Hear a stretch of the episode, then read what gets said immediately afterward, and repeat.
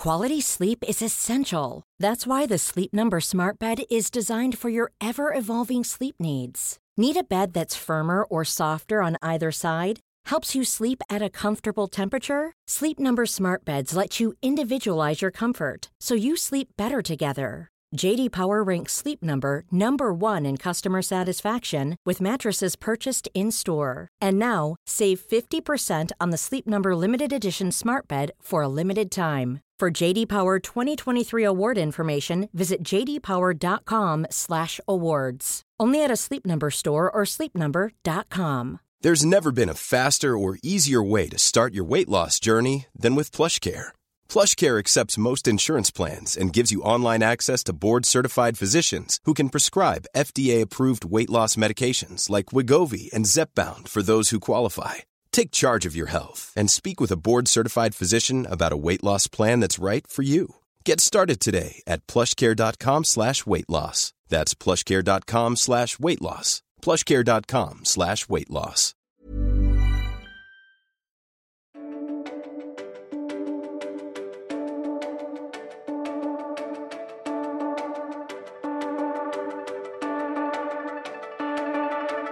Hej och välkomna till Anorexia.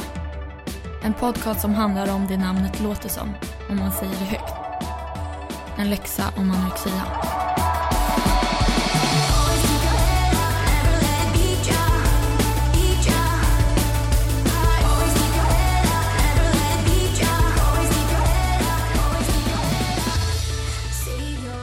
Hej! Hej. Det är dags för frågepodd nummer två. Nummer två ja. Mm. Och vi tänker att vi kör på samma sätt som vi gjorde i det förra avsnittet. Mm. Vi har ju typ ungefär ganska exakt lika många frågor kvar. Så att, eh, ja men som sagt det är, inte, det är fortfarande inte för sent att eh, slänga iväg eh, fler frågor om ni har några på lager. För det kommer säkert komma fler frågor på där framöver. Ja, och om inte annat så kan vi ju ta upp en fråga i något avsnitt som har med, med ämnet som vi pratar om att göra. Det Ja, kan ju vara ett lite precis. roligt inslag kanske, att vi inte bara sitter och pratar Ja. du och jag, utan Ja, att man precis. tar med er som lyssnar in. Sant. Ska du eller jag dra första lappen? Jag kan dra den. Du kan dra den.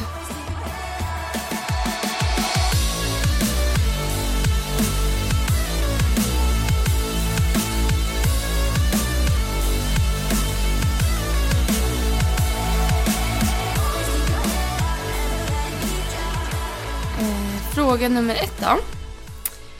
Vad upplever ni var svårast under tillfriskningsprocessen? Allt. Ja. Nej men alltså i början så trodde jag ju inte att det skulle gå för att det var så mycket utmaningar och det var så mycket ångest och tårar. Att det kändes som att det var bara jobbigt. Mm. Det kan inte komma något gott ur det här tänkte jag. Nej. Ja men den allra första biten var ju väldigt svår. Sen skulle jag också vilja säga att den allra sista biten var bland det svåraste faktiskt. Att lämna allt. Ja, att så här känna att nu släpper jag anorexins hand helt och hållet. Nu står jag på helt egna ben. Typ. För man hade ju som levt i med två dubbla personligheter. Med sin ätstörning som blev nästan som en person i sig. Och att släppa den helt, det var faktiskt väldigt läskigt. Man hade gått emot den så länge, men nu var det dags att bara på riktigt bryta sig fri. Ja. Det var nog bland det svåraste jag gjorde i alla fall. Jag kan bara säga, då kan vi strunta i att dra den lappen när den kommer. För att jag vet att jag läste en fråga av en som undrade hur man gör för att våga vara den man är utan sin ätstörning. Alltså att man tror att anorexian är en del av ens identitet. Hur man ska gå tillväga för att släppa det där. Ja, Det kan vi ta i samband för det hörde så himla mycket ihop tänkte jag ja bara. verkligen. Mm. Ehm, I alla fall när jag gick in på det nu. Ja men precis. Ehm, Och då skulle jag säga som du sa nu, våga. Alltså våga släppa den, den handen. Och att komma ihåg att det är inte ens identitet. För att man vet ju att man aldrig skulle säga till en person som har någon annan typ av sjukdom eller ens någon annan som är ätstörd skulle man aldrig säga att du, du är ju din sjukdom. För man är inte anorexia. Man har anorexia och det måste man komma ihåg att även om det känns så Mm. så är det just det. Det är en känsla, det är inte faktum. Ja. ja, verkligen. Och det låter ju väldigt lätt att säga. Men upprepa det flera gånger dagligen om det behövs. Tills du förstår att du är inte den här sjukdomen. Sen vad du är, det vet man inte. Alltså det måste man ju ta reda på under tiden. Om man nu ens ska sätta sig i något fack, det behöver man ju inte göra heller. Nej, det behöver inte jag. Men det är, jag tycker att den resan är lite häftig egentligen. Så att ta reda på vem man är som person utan den här ätstörningen. Utan att eh, gömma sig bakom Ja, man, ätstörningen. man upptäcker ju sidor Mm. hos sig som man inte visste eller trodde Ja, att man ja, hade. verkligen. Både på gott och ont. Det kan ju vara vissa sidor man inte vill ha, men då får man jobba undan dem. Och sen man upptäcker man det. Mm. lite roligare saker. Ja, nej men jag tyckte att det var jättehäftigt och bara oj, wow, jag, kan jag det här? Är, jag, är jag så här som person? Typ? Vill jag det här? här. För man upptäcker ju att man vill saker som man då inte kände att man ville för att det var så läskigt. Ja, precis. Ja, för mig var den största grejen att upptäcka att jag typ gillade att umgås med människor. Så här, för det hade jag inte gjort under min period som sjuk. Eller så här, jag hade inte sett mig själv som en social människa. Men det upptäckte jag när jag blev frisk. Att jag bara, men gud jag älskar ju att vara med människor. Jag älskar att prata, att vara, vara social typ. Vad fint. Ja men det var lite häftigt liksom att inse att jag faktiskt var sån fast jag hade gömt mig. Eller ätstörningen hade tagit över mig så att jag inte fick leva ut i det liksom. Och sen bara för att återkoppla till den här första frågan som vi Mm. drog på lappen om vad som var jobbigast. Om jag inte får säga allt, för det kanske är lite dumt att säga så. Mm. Så skulle jag nog säga att äta det som jag tyckte var läskigt. Mm. Att för det genererade ju mest ångest och det var Mm. det jag tyckte var jobbigast. Men jag visste ju någonstans att det här kommer ju aldrig försvinna om jag bara fortsätter lyssna på den där rösten. Utan man är ju tvungen att gå emot det. Så det, det absolut jobbigaste det var att äta. Mm. Om jag bara får säga en sak. Okej, jag tar en lapp. Mm.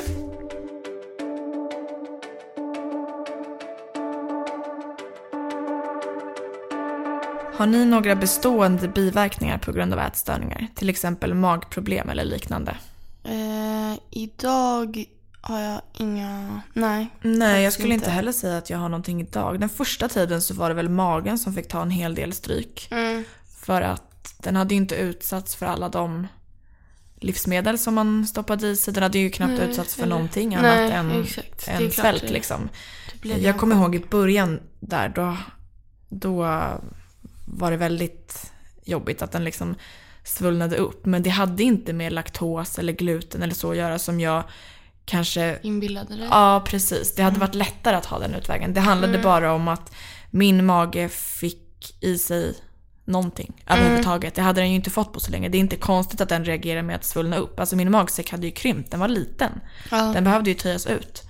Eh, och det, Jag det tror det- sämsta jag hade kunnat göra då, det hade ju varit att Ja. utesluta Exakt. saker igen. Jag skulle precis säga det. Jag tror att det är vanligt att man känner så här, oj, men nu kan inte min mage hantera det här, så då kan inte jag äta det. Mm. Och då gör man inte det och sen blir man typ kroniker, glutenallergiker eller Ja, precis. laktosintolerant. Alltså för att man tillåter sig att bli det liksom. Ja, Så att, det, att man blir svullen eller får ont i magen när man börjar äta igen, det är inte alls konstigt. För att du har inte ätit någonting på väldigt länge.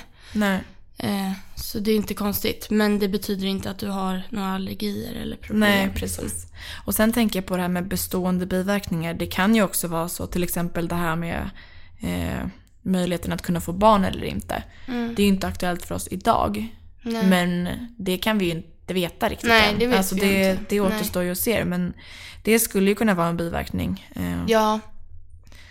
Absolut. Alltså när man eh, är väldigt underviktig eller när man, ja, man behöver inte vara väldigt underviktig, men när man inte äter som man ska så tappar man ju ofta mensen. Mm. Eh, och det kan ju leda till att man kommer få problem i framtiden. Precis. Eh, och det är ju så här, det är någonting man, alltså skulle jag få problem med det så det skulle inte jag kunna förlåta mig för. Liksom. Nej. Det skulle vara sjukt jobbigt. Och veta att det är en själv som har orsakat Ja, det. För att att det, det är ju någonting som man kanske inte kan påverka i normala fall. Men i det här Mm. fallet så hade man ju kunnat slippa det om man ska säga Ja. så. Liksom. Men som sagt, det vet vi ju inte än. Det återstår att se. Men vi håller väl tummarna för att det inte ska vara så. Ja. Och för att alla där ute som känner att barn är någonting man vill ha möjligheten att få. Att man kan det trots att man har haft en helvetes tid med det här. Mm.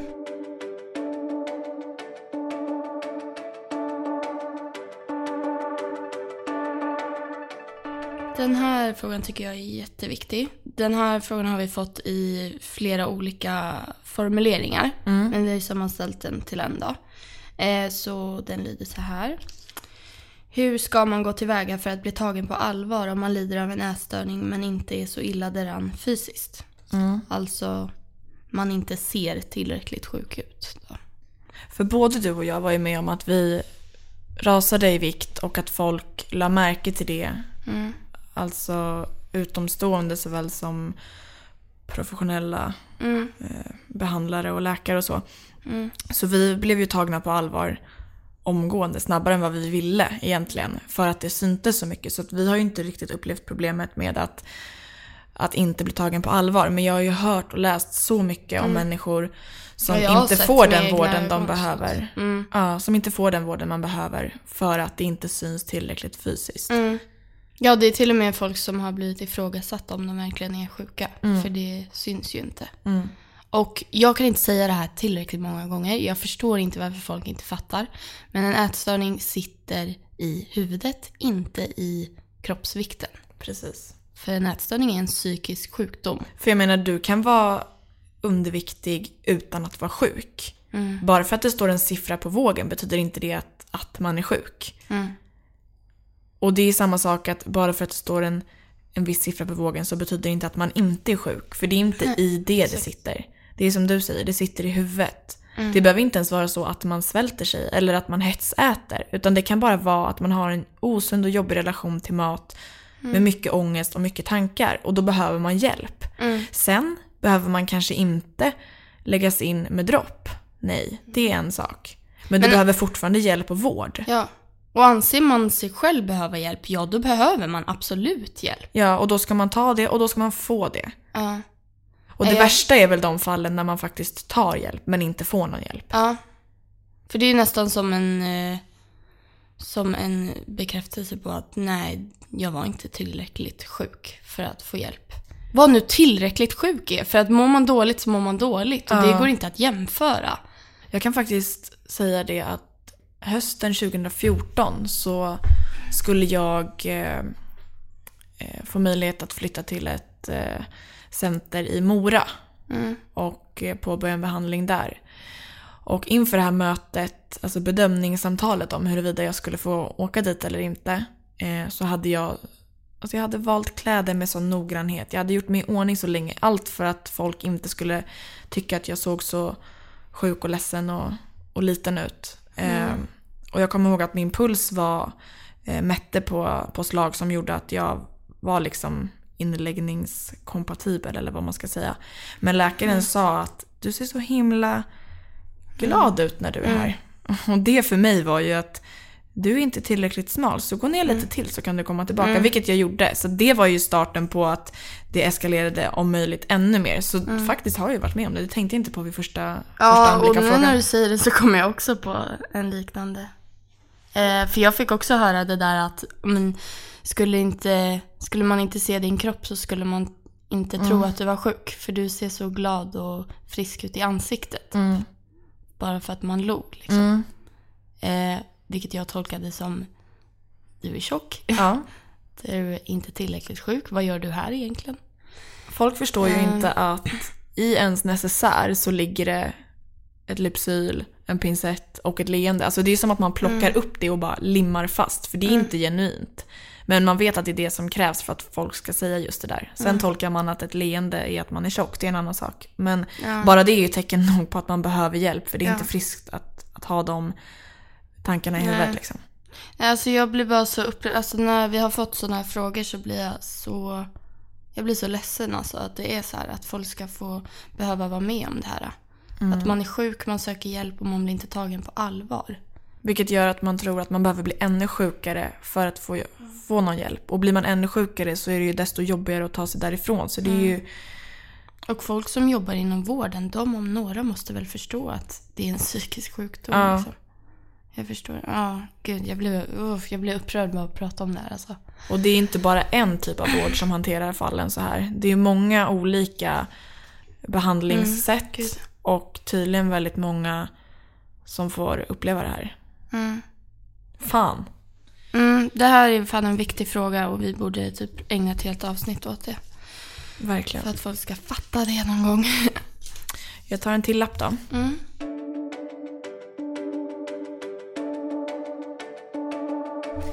Hur gör man för att våga utmana sig och äta sånt som man är rädd för? Och hur ska man tänka efteråt? Oj. Ja, alltså hur man gör för att våga utmana sig. Det är ju att utmana sig. Mm. Alltså det finns inget lätt tillvägagångssätt att göra det här på. Det kommer vara skrik och bråk och tårar. Så är det bara. Det är nog bara att acceptera. För hade det varit lätt att göra, då hade man gjort det och så hade det varit klart sen. Så jag tror att man helt enkelt måste acceptera Mm. att det kommer att vara jobbigt. För att ju fler gånger du utmanar dig, desto fler gånger kommer det senare kännas okej att göra så. Mm. Alltså det som var jobbigt en gång, när du har gjort det tio gånger, då är inte det jobbigt längre. Nej. Ja, men jag fick alltid höra att det krävs typ, vad det nu var, 10-11 gånger Mm. innan någonting som du äter kommer kännas lätt att äta. Eh, och jag bara, jaha, men ska jag behöva lida så länge liksom? Ja, alltså första gången man hör det, då känns ju tio gånger som en evighet. Man kan inte ens föreställa sig hur långt fram de där tio Nej. gångerna ska vara eftersom Nej. att de inte kommer vara Mm. tio gånger på raken. Nej. Men om man ser till ett, liksom, i ett större perspektiv och sett till de tio gångerna, sett till hur mycket du har kvar att leva, då är tio gånger ingenting. Ja, plus att man också märker att eh, det mattas ju av efter varje gång. Första gången är vidrig, andra gången är ganska vidrig, tredje gången är lite mindre vidrig, fjärde gången är inte alls så vidrig. Alltså det blir ju mindre och mindre liksom. Verkligen. Eh, och sen tycker jag också så här, tänk på varför du vill göra det. För det ska inte bara vara så här, jag ska utmana mig för att mina föräldrar har tvingat mig eller min eh, behandlare har tvingat mig. Utan du gör ju det hela tiden för din egen skull. Du blir frisk för din egen skull. Du ska kämpa för din egen skull. Varför vill du utmana dig med att äta det här som du tycker är så jobbigt att äta? Jo, för att du i framtiden vill kunna äta det. Du vill kunna bli bjuden på det. Du vill kunna sitta med dina vänner och äta det. Alltså, Precis det, det gör det ju värt det. Och sen var ju frågan också hur man ska tänka efteråt. Mm. Och om det är möjligt så ska man nog inte tänka så mycket alls efteråt. Alltså det är ingen idé att du lägger dig på soffan eller sängen och ältar att du åt det där. Eller att du kände sådär. Utan nu har du gjort det. Mm. Släpp det sen. Eller tillåt dig att vara stolt över det. För det är så här, du gick emot din ätstörning. Du klarade någonting som är väldigt, väldigt jobbigt att gå emot. Alltså, Och jag vet faktiskt att efter ett tag, alltså när vi snackar om de där tio gångerna som är utmanande. Att sjätte gången säger vi, då kanske du inte ens känner ångest. mm. Men då kanske du kommer känna ångest över att du inte kände ångest. ja. För att man är så van vid att det ska vara jobbigt och helt plötsligt är det inte det. Och då tror man att man är frisk och då är det läskigt och då genererar det ångest. Men det är inte fel. Alltså som du sa, man får vara stolt över sig själv. Ja. Man får vara stolt för att man gör någonting som inte känns rätt. För att man faktiskt vet att det är rätt.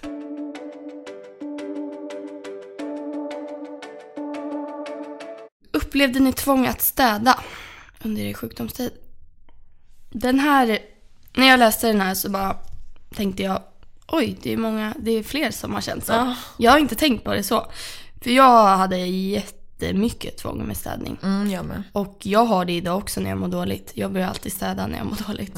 Någon anledning. Eh, men när jag var sjuk var det sjukt jobbigt att inte ha det städat konstant. Men det är ju, ja. hör ju ihop med det här kontrollbehovet som man Det har. det ju. Mm. Så att jag tror att det, det handlar om lite vad det mynnar ut i. Vissa tar kontrollen över någonting annat och vissa tar Mm. kontrollen över det och det och det. Ehm, och städning och mat till exempel. Det är ju två enkla saker i ens egen vardag som man kan kontrollera. och då Mm, exakt. gör man det. Exakt. Och att jag tror att det hänger lite ihop. För jag tror att man vill...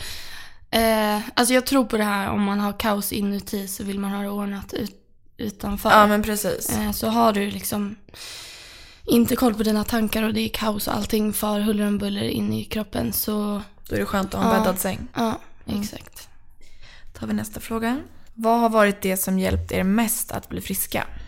Alltså det där beror lite på hur man tolkar det. Skulle jag säga eh, vilken tanke som har hjälpt mig mest så har det ju varit eh, ja, men, den här bilden av vad som väntar på mig efteråt. Har det varit eh, någonting fysiskt eller vad man ska säga som inte är mat då, då skulle jag säga att det är min familj och min terapeut. Så att det, beror, det är lite en Ja tolkningsfråga. men exakt. Ja. Jag skulle säga att kombinationen tanke och människor som One size fits all seems like a good idea for clothes until you try them on. Same goes for healthcare. That's why United Healthcare offers flexible, budget friendly coverage for medical, vision, dental, and more. Learn more at uh1.com. Jewelry isn't a gift you give just once. It's a way to remind your loved one of a beautiful moment every time they see it. Blue Nile can help you find the gift that says how you feel and says it beautifully with expert guidance and a wide assortment of jewelry of the highest quality at the best price. Go to BlueNile.com and experience the convenience of shopping Blue Nile, the original online jeweler since 1999. That's BlueNile.com to find the perfect jewelry gift for any occasion. BlueNile.com. Hiring for your small business? If you're not looking for professionals on LinkedIn, you're looking in the wrong place. That's like looking for your car keys in a fish tank. LinkedIn helps you hire professionals you can't find anywhere else, even those who aren't actively searching for a new job but might be open to the perfect role. In a given month, over 70% of LinkedIn users don't even visit other leading job sites. So start looking in the right place. With LinkedIn, you can hire professionals like a professional. Post your free job on linkedin.com slash achieve today. ställer upp. Ja. Ja men precis. För Hitta- den inre motivationen kommer ju med hjälp av det du tänker och de du har omkring dig. Ja. Men hitta en motivation och våga ta hjälp. Liksom. Ja, precis. Det, det är svårt att sätta fingret på vad, vad exakt det är som har hjälpt en. Men det, det som har hjälpt en är att ha hittat motivationen. Försöka hålla den uppe liksom. Ja.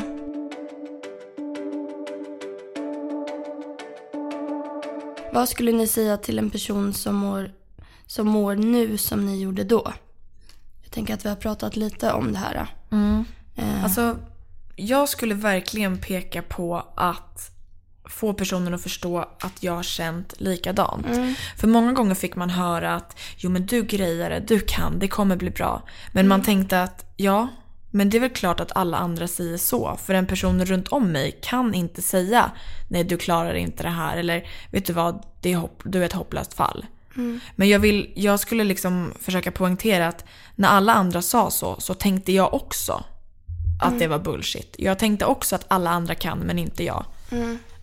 Jag trodde inte ett ord av vad de sa. Men ändå så sitter jag här med den resan bakom mig nu. Att det handlar inte bara om att en person som berättar kan, utan det är faktiskt möjligt. Det är inte fysiskt omöjligt för dig också att kunna bli frisk. Och var väldigt noga med att säga att det inte bara handlar om att man säger för att vara snäll, utan för att man faktiskt själv har varit där. Ja, ja. Alltså det är, ja, men jag känner samma sak. Att bara visa att man själv har gjort resan. Jag tror att det hjälper ganska mycket. För att jag, alltså, jag kände mig på riktigt som ett hopplöst fall. Jag trodde ju inte att det fanns Nej, nej, en nej, enda väg ut för mig. Inte jag heller. Men så att jag brukar ju liksom, eller brukar, men jag kan säga till folk liksom att klarade jag det så klarade du det. För att, Och det, bara, när någon sa så, då tänkte jag bara okej, säg det du. ja Men- kanske, men, men- samtidigt tog det ändå hår, alltså det tog mer än om en läkare eller en Ja, förälder gud. sa Alltså till mig. självklart om någon som hade varit med om det sa det. Men jag tänkte fortfarande att det bara var tomma Ja. ord. Men därför vill jag säga det att så här, jag tänkte också så. Och den personen som sa det till dig har också tänkt så. För Mm. Ja, det är en ja. del av sjukdomen. Men se på dem, oss, nu. Ja. Ja. det var inte så att vi satt där och bara, ja men den dagen. Alltså vi, det fanns inte en sån dag för oss heller. Nej, Alltså en dag när vi skulle bli friska. Det fanns ju inte på kartan. nej. Det, nej. Men det blev så ändå. Så att, ja.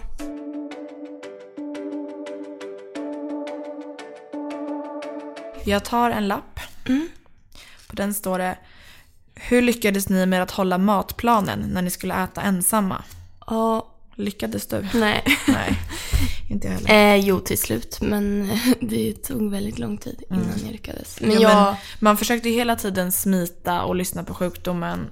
Men det där syns ju ganska fort. Man Mm. går inte upp i vikt. Man får inte mindre ångest. Man stänger in sig lika mycket som förut. Alltså man går ju ett steg fram och två tillbaka genom att så fort mamma och pappa inte är i närheten Mm. inte göra som man ska. Och matplanen kan vi säga, om inte alla har koll på det, det Mm. ju, man får ju ofta ett matschema när man skrivs in någonstans eller när man tar kontakt med vården. Eh, som man ska följa för att successivt öka lite i vikt om man är underviktig. Då. Ja, och det handlar ju om ett eh, matschema då.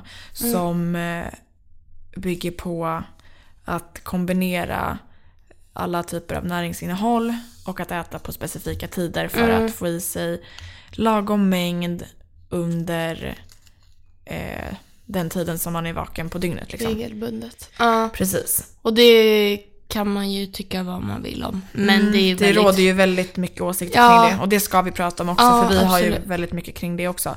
Men eh, Men jag tycker att det är nödvändigt när man är i det stadiet som man Man behöver då, liksom. kicka igång det. Och Ja, det man, man där kan man inte köra små steg. För Nej. Det tar för lång Inga tid. genvägar och man behöver någon annan som säger åt en vad man ska äta och när liksom. Mm. För att man kan inte ta de besluten själv. Precis. Men som svar på frågan så vi lyckades inte med det. Nej, början. alltså i början behöver man stöd varenda måltid och helst mellan måltiderna också. Det går liksom inte. Jag, alltså, så fort man blir lämnad själv så smet man ju undan Mm. eller fuskade på något sätt.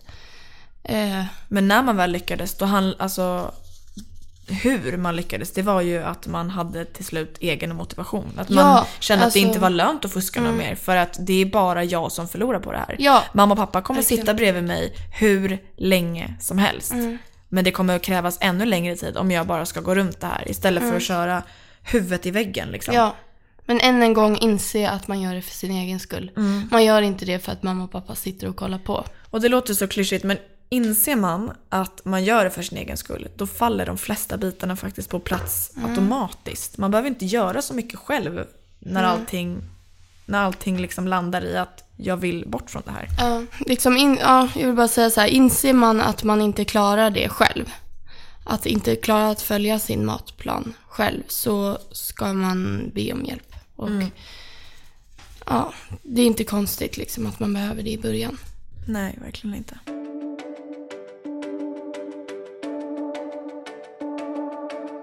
Den här tycker jag om. Eh, vad innebär det för dig att vara frisk från en ätstörning? Och sen så var det en tilläggsfråga till den att eh, frisk och fri är det samma sak. Mm. Vad innebär det för dig att vara frisk? Eller fri? Ehm, när man säger det sådär, alltså frisk och fri med varandra, då känner jag att det får lite, att det inte är samma sak. Att frisk kanske är mer kroppsligt och fri är mer psykiskt. Men eh, för att sammanfatta det så skulle jag nog säga att det är att kunna äta vad man vill, när man vill, med vilka man vill, på vilket ställe som helst. Alltså att är jag sugen på någonting så ska inte jag behöva tänka på vad jag åt innan eller vad jag ska äta efter för att få tillåtelse att äta det jag är sugen på. Och är jag på resande fot så ska vi kunna stanna vid en moj och köpa det som finns på menyn och att jag inte behöver åka runt i 45 minuter och leta efter något som jag känner mig trygg med. Mm.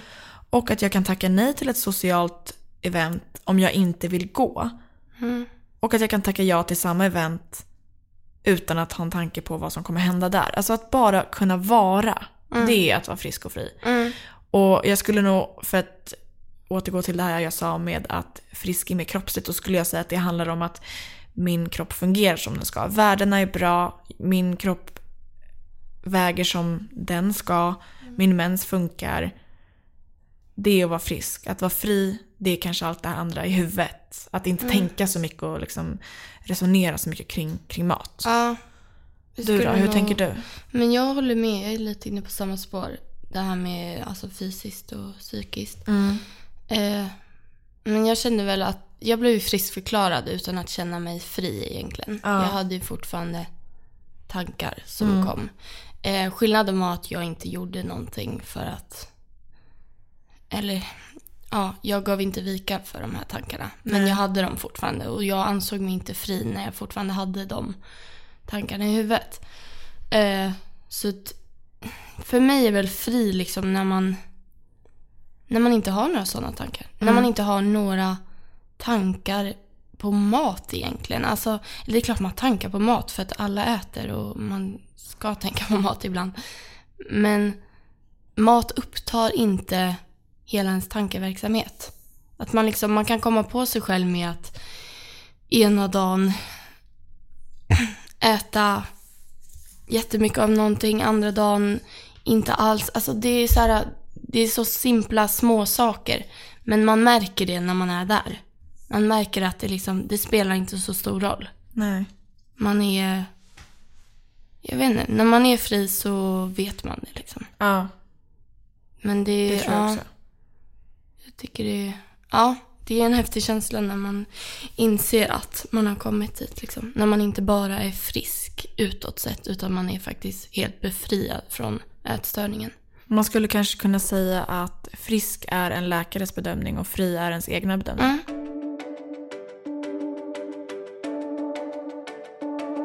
Jag tar en lapp. Hur ser ni på träning efter sjukdomen? Är det viktigt att vara försiktig med hur mycket man tränar? Det Den kommer här, komma. Ja, den här har vi tänkt göra till ett avsnitt också. Så här får jag spara lappen. Eh, det är bra, det kommer många förslag på avsnitt. Precis. Men det här är ett väldigt stort ämne. Liksom. Det Ja, det är svårt att också prata det kort här. om det. Mm. Men jag skulle säga att det är väldigt viktigt att tänka på Ja, hur man tränar. väldigt, Kanske väldigt, viktigast av allt varför man tränar. Ja. Och när man kan börja träna faktiskt. Mm. För det har inte heller bara med eh, kroppsvikten att göra, tycker jag. Nej, Alltså verkligen det är inte. viktigt att vara stabil i psyket för att kunna hantera träning. För träning som, ja men liksom, det är ju, det behöver inte vara en del av ens ätstörning egentligen. Nej. Men det är lätt att bli triggad med träning. Det är det för friska människor också, att man så här hetsar sig själv liksom. Och, men det är lätt att falla dit. Och har man haft en ätstörning, anorexi eller ja, då det är tråkigt att dra på sig en till ätstörning. Liksom. Ja, och sen så tänker jag att i vissa fall så kan ju kroppen vara mer redo för träning än psyket och i andra fall är det tvärtom. Mm. Så jag tror att man ska vara försiktig vart ens egna gräns går och Mm. verkligen lyssna på en själv och inte alla råd och rön som är där ute. För det finns Nej. väldigt mycket tyckare Mm, om just träning. mm, mm, verkligen. Och det är precis som allt annat är ju väldigt individuellt. Ja, men alltså vad, liksom, det låter ju så här, kanske lite dumt att säga, men var försiktig. För att det är, man vill inte hamna där liksom. Det är inte, det är inte värt det. Alltså, när du nu liksom har kämpat dig, tagit dig, antagligen tagit dig upp en massa kilon och så här ska få börja träna. Så det är inte kul att hamna i en ny veva liksom. Med Nej, och- träningsbesatthet och alltså, nej. Träningen försvinner inte. Den kan Nej. du alltid ta tag i så det är liksom ingen brådska. Nej. Tänk på varför du tränar och om du verkligen är helt redo psykisk, psykiskt för det. Mm. Skulle jag säga.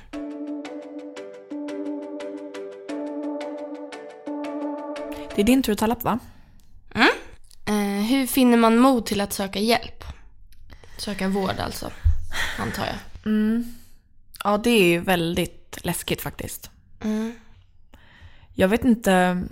Jag eh, fann aldrig modet själv. Alltså jag blev tvungen istället. Jag tänkte precis säga det. Jag, det var inte jag som sökte hjälp. Mm. Utan det var andra som sökte åt mig hela tiden i alla typer av behandlingar som jag Mm. gick.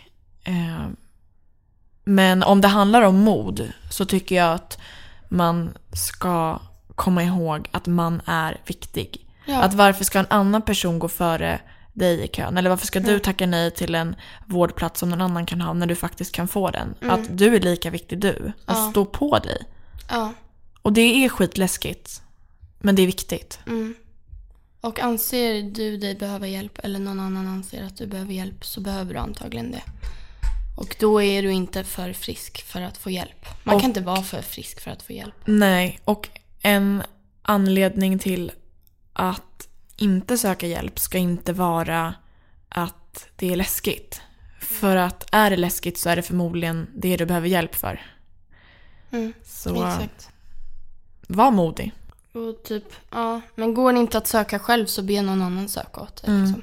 Och ge Eller inte upp för att, du, för att du inte lyckas första gången. För det handlar inte om att du har misslyckats, det handlar i sådana fall om att vården har misslyckats. Mm. Det kan man inte säga nog många gånger. Att du är inte en misslyckad individ för att du antingen söker hjälp eller blir nekad hjälp. Alltså stå på dig tills dagen du får hjälp.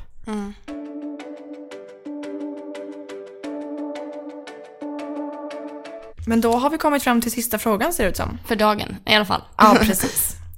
Hur känner ni kring era kroppar nu jämfört med innan? Är det ångestladdat eller trivs ni i och med er själva? Eh, jag trivs absolut i min kropp. Men jag ska säga att jag tänker inte så mycket på min kropp faktiskt. Alltså... Eller jag vet inte, det är så här, Min kropp är ju med mig hela tiden vart jag än går och eh, jag tränar ganska mycket så att jag liksom, jag använder min kropp väldigt mycket.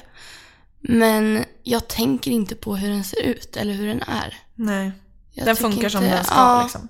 Ja, det är faktiskt sällan jag så här, väldigt sällan kollar mig i spegeln och väldigt sällan jag funderar över min kropp på något annat sätt än, ja, nej, alltså nej, ingenting alls faktiskt. Nej. Eh, just nu så trivs jag med den. Mm. Eller liksom, det är inte ångestladdat för mig. Jag tycker inte att det är jobbigt. Sen fine, jag kan ha bra och dåliga dagar precis som vem som helst. Mm. Men jag kommer ihåg att i början av liksom, tiden efter sjukdomen Mm. så tyckte jag att det var jobbigt. Eh, mest för att jag blev sjuk när jag var 15-16. Alltså tonåring, inte fullt utvecklad. Och frisk, på väg mot frisk, när jag är vuxen kvinna. Alltså det hinner hända väldigt mycket med kroppen oavsett om man är ätstörd eller inte. Men för mig kom allt på en gång. Ja, det tyckte jag var jobbigt och jätteångestladdat. Men idag skulle jag inte säga det. Och jag försöker liksom vänja mig vid tanken på att min kropp är min kropp och det, den är så här. Mm. Självklart kan jag göra saker åt det som att träna eller liksom jobba med mina tankar. Men i grund och botten så är jag byggd på det här sättet. Jag är så här lång, mina axlar har det här avståndet, min haka är... Alltså det bara är så. Ja. Och det kan vara jobbigt att acceptera och man kan tycka mindre om någonting och mer om någonting. Men det är inte hela världen. Nej, och ju alltså, äldre man blir så inser man att det inte inte är så jävla viktigt med det där Nej. utseendet. Verkligen. Nej, och så länge man är typ trygg i sig själv och är stolt över sin kropp och hur man ser ut och vem man är så det kommer synas utåt. Alltså, det är självförtroende, det är där utseendet sitter i tycker jag Ja, faktiskt. Jag vet att jag får höra många gånger nu för tiden att mina ögon strålar. Och det är för mig en mycket bättre komplimang än att Åh vad du är smal eller vad du, alltså vad det har varit för, ja. för kommentarer som har hjälpt min kropp innan. Ja. För att jag vet att i mina ögon, alltså jag kan inte dölja det som är där. Jag styr inte över hur gnistan i dem är. Finns det ingen gnista då mår jag antagligen dåligt för att det är så. Ja. Men när någon lägger märke till att de, att de strålar eller att de känns glada, då är det genuint så att jag är glad. Mm. Ja, verkligen. Och sen så tror jag att det är lite en, en vanlig sak. Liksom. Man vänjer sig. Det är inte konstigt om man har levt i en underviktig kropp eller ja, i, i många år. Då är det inte konstigt när man så här, blir normalviktig att man känner sig lite obekväm. Att man inte känner sig som sig själv. Nej. Men eh, För Man så är det ju, man är ju större än förut. ja, ja. Men för den saken skulle inte... Ja men man har ju aldrig sett ut som man ser ut då. Som Nej, du sa, man var ett barn när man blev sjuk. Eller för Ja. oss i alla fall. Eh, men man vänjer ju sig. Och idag skulle jag nog känna mig väldigt obekväm i att vara underviktig Mm. istället. För att nu är jag van att vara som jag är idag. Liksom. Ja men precis. Nu för tiden så gör jag inte som jag gjorde förut. Alltså ställde mig i bara underkläder framför spegeln och granskade min kropp. Nej. Och jag tror att gör man inte det så tar man också bort lite tankar och ångest kring Ja. det. Man lägger inte så stor vikt vid det. Nej, precis.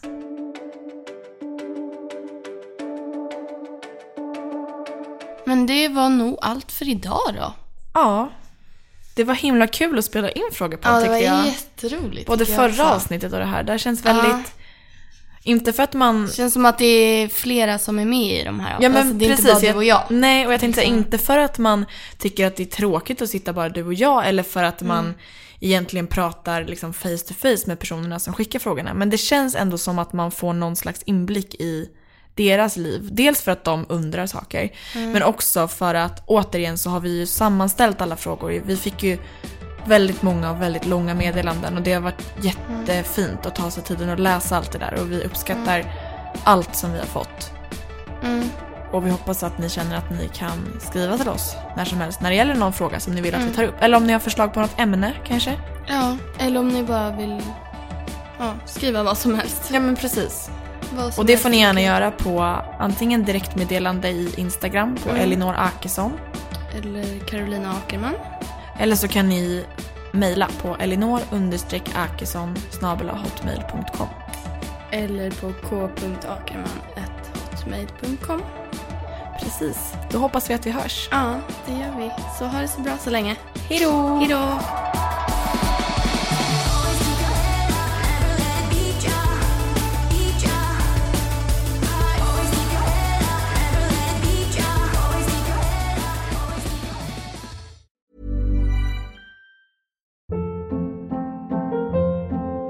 Hold up. What was that? Boring. No flavor. That was as bad as those leftovers you ate all week. Kiki Palmer here, and it's time to say hello to something fresh and guilt-free. Hello Fresh. Jazz up dinner with pecan-crusted chicken or garlic butter shrimp scampi. Now that's music to my mouth. Hello Fresh. Let's get this dinner party started. Discover all the delicious possibilities at hellofresh.com.